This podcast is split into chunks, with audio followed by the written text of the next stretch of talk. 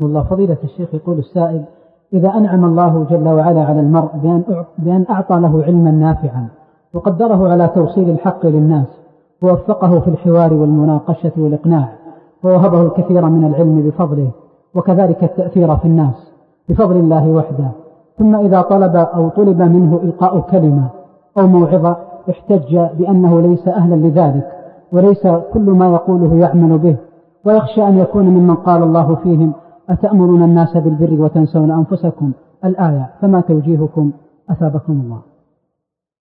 أولا، في الحقيقة لا يمكن لأحد أن يزكي أحدا بأنه أهل لتوجيه الناس وتعليمهم إلا إذا كان من العلماء. ولذلك قال الإمام مالك رحمه الله: لا ينبغي لأحد أن يفتي الناس إلا إذا شهد له أهل العلم أنه أهل لذلك. والله ما أفتيت حتى شهد لي 70 أني أهل لذلك. في الحقيقة الناس خاصة في هذا الزمان من يعرف مناهج العلماء والأئمة ومن أدركناهم من أهل العلم من تعظيم أمر العلم وأمر الفتوى وأمر التدريس وأمر التوجيه، وينظر إلى حال الناس يرى العجب. الشخص مثلا إذا رؤي بضعة شهور يذهب إلى المسجد حسب على أنه من خيار طلبة العلم، ثم بعد كم شهر قالوا له: نريدك أن تصلي بنا، فبدأ يصلي بهم. ثم بعد شهر يقولون له: أنت تحضر دروس الشيخ فلان. يا أخي أنت ما شاء الله عندك العلم الكثير، وعندك العلم الكثير كمان، العلم يجعلون له كثيرا. والله حذرنا من هذا، ما ترك الله شيئا، قال: فلا تزكوا أنفسكم. الذي عنده علم أقسم بالله العظيم ليخرجنه الله إلى الناس شاء أو أبى، وما صدق أحد مع الله إلا أخرج الله منه دلائل الصدق في قوله وعمله شاء أو أبى. الناس ما هي التي اتخذ الناس رؤوسا جهالا، اتخذ الناس هذا الذي تأتي الناس تزعزعه تقول له: أخرج أخرج، ليس كمن أخرجه أهل العلم وليس كمن أخرجه ربه. البعض يظننا أن نخذل طلبة العلم، والبعض يقول: يا شيخ أنت تحبطنا، يا شيخ أنت تقسو علينا. والله ثم والله لو أدرك هذا المسكين ما أدركناه، لعلم أننا ما بذلنا إلا القليل. هذا العلم ما يدرك بالطلب، وتعليم الناس ما يدرك بالجسارة على الخروج. من كانت عنده جسارة على لقاء الناس وتعليمهم لم يأمن أن تزل قدمه بعد ثبوتها. يا أخي في الله اتق الله، واترك طلبة العلم لله، وما عليك في فلان وعلان. المشكلة الآن كل أحد يتكلم في العلم، تجد العامة يقولون: العلماء مقصرون، انتشرت المخدرات قال والله العلماء مقصرون، انتشرت المنكرات العلماء مقصرون. أصبح حتى العامة يتكلمون على أهل العلم. وإذا جي لأي برنامج: والله نريد أن نضع برنامج خير، برنامج توجيه، قال والله المسؤولية عظيمة على العلماء والخطب. من هذا الذي نصب نفسه على هذه الولايات الشرعية يحرك لها من شاء ويمنع من شاء ويقيم أداء العلماء بأي صفة؟ هؤلاء بأي صفة؟ لا علم ولا بصيرة ولا أحد طلب، ليست لهم ولاية شرعية ولا ولاية أصلية. فأنا أقول: كفوا عن هذه الأمور. البعض يقول: إذن الساحة تخلو. إذن هذا الكلام ما نعرفه. ساحة ماذا؟ هذا دين الله فيه كلمة ستبلغ ما بلغ الليل والنهار، لكنها ما تبلغ بالمدح وبالثناء وبالإطراء. وكل من جاءنا نأتي نهيج. انظر الآن إلى الطوام التي نسمعها في الفتاوى، وانظر إلى من تصدر فخرجت منه العجائب والغرائب. سببها هذا التهويل، سببها أننا ما زممنا أنفسنا بزمام الورع. إذا جاء أحد يقول للناس: يا طلبة العلم اتقوا الله ولا تخرجوا إلا بعد علم رصين مؤكد، قالوا: هذا يثبت طلابه. يا شيخ أنت تعاملنا معاملة مشايخك أيام زمان. نعم سأعاملكم بها ولا أزال أعاملكم بها، لأن هذه الكلمة سمعناها ونحن طلاب، وأتينا إلى مشايخنا فقالوا: هؤلاء من أجهل الناس. جلس معنا بعض طلبة العلم فقال: هذا الشيخ يثبتني. قلت: الشيخ إذا كان بعض طلبة العلم يقول كذا وكذا، قال اذهب إليه وقل له أناشدك الله ألا تجلس في مجلسي. قلت ليه يا شيخ لماذا؟ قال لأنه ما دام يقول كلامي يثبطه فأنا لا أصلح لإمامته، لأن يذهب إلى من يسهل له الأمر. وقف الشيخ الأمير رحمه الله أمام طلبة وقد تخرجوا من كلية الشريعة، فذكرهم بالله وخوفهم من مسؤولية العلم والقول على الله بدون علم، وأنها أمانة عظيمة، وأنهم سيواجهون الصعاب والشدائد، وأصبح الأمر بشدة. فقام أحد المشايخ رحمه الله وكل على خير، بعد ما انتهى الشيخ من كلامه قال يا إخوان يا طلبة العلم، العلم جميل والدعوة فيها خير، وستجدون أرضا فرشت لكم بالورود، هذه كلمته، أرض فرشت لكم بالورود وستجدون، عكس ما قاله الشيخ تماما. الشيخ رجل من أهل العلم وذكر قال الله قال رسوله، يخوف ينذر.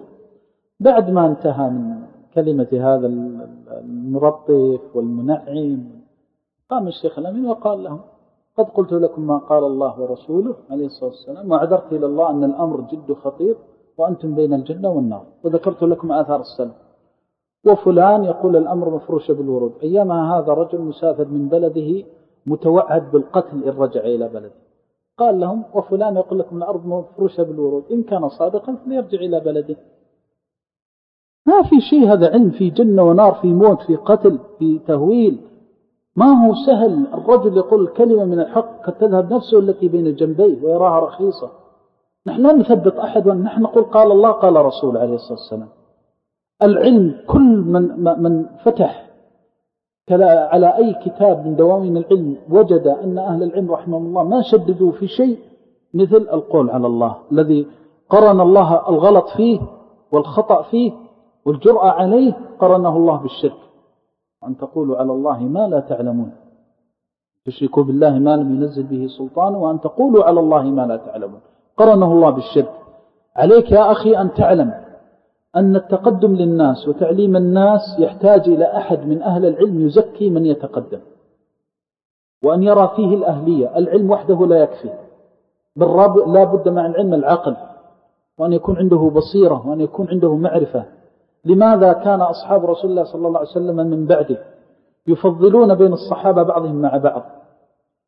فكانوا يسندون القضاء إلى بعضهم، يسندون الفتوى إلى بعضهم، لأن كل وما فتح الله عليه.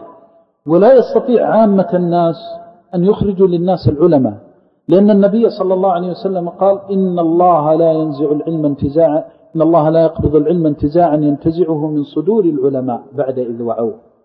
قسم الناس إلى قسمين في العلم، إن الله لا يقبض العلم انتزاعا ينتزعه من صدور العلماء بعد إذ وعوه، معناه أن هناك علماء وعوا العلم، انتبه، بعد إذ وعوه، معناه أنهم ما خرجوا للناس قبل أن يعوا العلم. حتى إذا لم يبق عالما، جاء الصنف الثاني، اتخذ الناس رؤوسا، فلان والله ما شاء الله تبارك الله، هذا إذا تكلم ما شاء الله تبارك الله، فلان ما شاء الله إذا أفتى ما مثله، وهو يا أخي أنت هذه التزكية من أين أتيت بها؟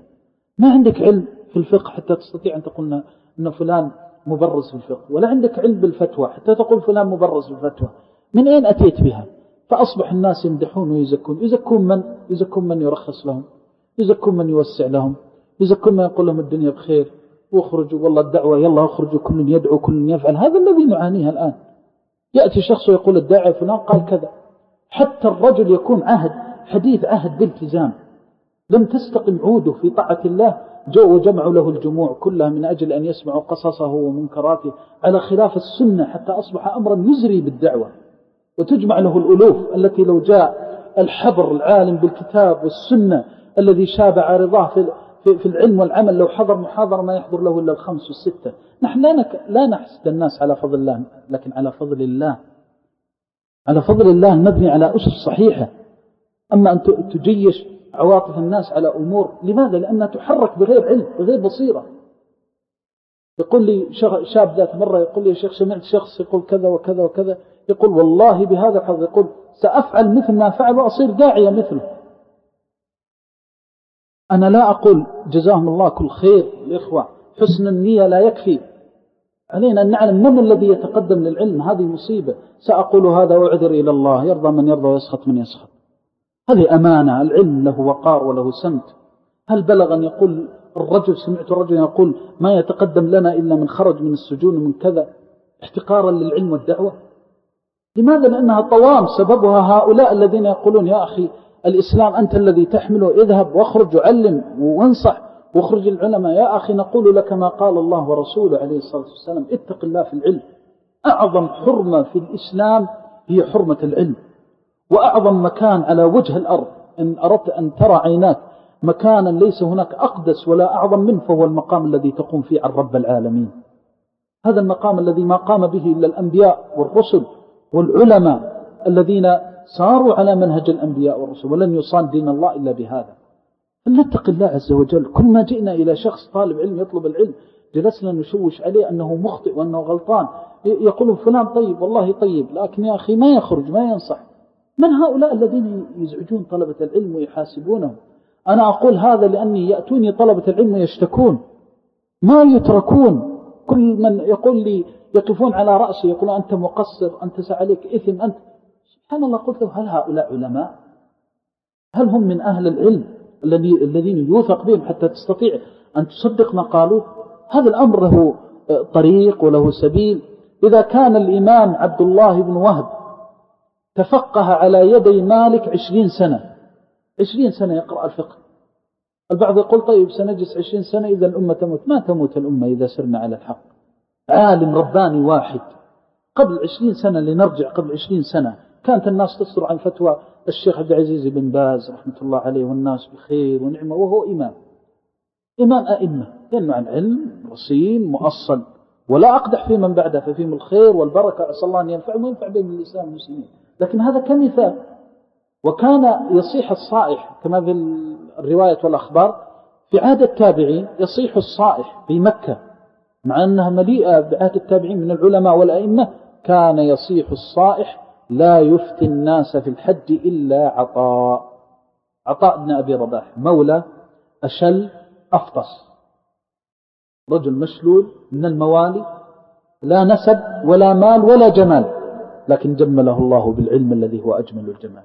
ما أحد يستطيع أن يتكلم ولو على نسبه إلا هذا الرجل المولى الذي قال أذل سليمان بن عبد الملك الذي بلغت الدولة الإسلامية من المحيط إلى المحيط في أوج عظمتها، أذله وقال سليمان لابني يا أبنائي أطلبوا العلم فقد أذلنا العبد بعلمه آنفا. وحده عطاء بن أبي رباح يفتي في الحج. هل قالوا والله الأمة ستضيع؟ ما في أحد يفتي إلا عطاء. العلم إذا كان ربانيا كفى منه القليل وليس فيه قليل. العلم إذا كان ربانيا نفع وشفع ورفع وحصل منه الخير والبركة من الله بعليم، لكن إذا صار غثاء كغثاء السيل كل يفتي وكل يقدم، وكل أصحاب حي وحارة وجماعة وقبيلة يحولون على من حولهم يبرزوا ويظهروا، هذا ما هو على السنة، هذه أهواء. وعلينا أن نتق الله عز وجل في طلبة العلم. الذي أوصي به طلب العلم والصبر على طلب العلم والجد والاجتهاد في ضبط هذا العلم حتى يخرجك الله للناس. والله ثم والله لقد مكثت أكثر من 10 سنوات وأنا في طلب العلم مع الوالد رحمه الله، وأستطيع أن أحضر الخطب ولا أزكي نفسي على الله أيامها، وأقول وأصول وأجول، وكان يمنعني الوالد رحمه الله. كنت آتيه وأقول له فلان، يقول لي أنت تأثم، قال لي ما هو صادق، قل لي يتق الله لا يقول على الله بدون علم. يا بني، هذه كلمته، يا بني إن صدقت مع الله يصدق الله معك. إن أردت وجه الله وضبطت العلم وخرجت للناس بعلم وزكاك أهل العلم سترى. والله ما أفتيت حتى أمرني بالفتوى وبارك الله لي فيما أفتيت، ولا علمت حتى أمرني أن أعلم وبارك الله لي، بعد أن صبرت أكثر من 15 سنة. وأنا أرى كل يأتي يقول أنت وأنت وأنت، وعوضني الله خيرا مما رأيت. مضت الأيام وجاءت، وإذا بالأشخاص الذين تقدموا، والله لا أقولها شماتة ولا مدحا ولا أزكي نفسي على الله، والله إن لي قرناء كانوا من أفضل طلبة العلم، ولو أنهم صبروا لحازوا من العلم ما لم يخطر على بال، ولكنهم تصدروا فأصبحوا أئمة وخطباء وابتلوا في فتاوى الناس. لم أمت، وكنت أتي للوالد وكانوا يقولون إن سر مثلنا وافعل مثلنا، لم أمت حتى جلسوا في مجالسي في البيت، هذا قبل أن أخرج للناس، وكان لي درس العمدة، فكانوا يأتون في البيت ويسألوني عن بديهيات المسائل. والله إني لا أعرف بعضهم، كنت أحتقر نفسي بجواره. وجلس معي من بعد العصر إلى المغرب وهو يسألني عن بعض المسائل بعد وفاة الوالد، فبكيت حينما خرج وترحمت على الوالد رحمه الله وذكرت كلامه. نعم سيقول لك هذا تشدد، هذا تضييق على طلبة العلم، هذا يضيق علينا، هذا يحبطنا. لا يبقى إلا الحق، سترى من الذي يحبط ومن الذي يثبط. لا نقول إلا كلمتين: تعلم قبل أن تتكلم، وأخلص لله عز وجل، وقرن هذا كله بشهادة أهل العلم. فإن كان عندك علم سيزكيك الله وسيفتح عليك ويجعلك إماما من أئمة الهدى.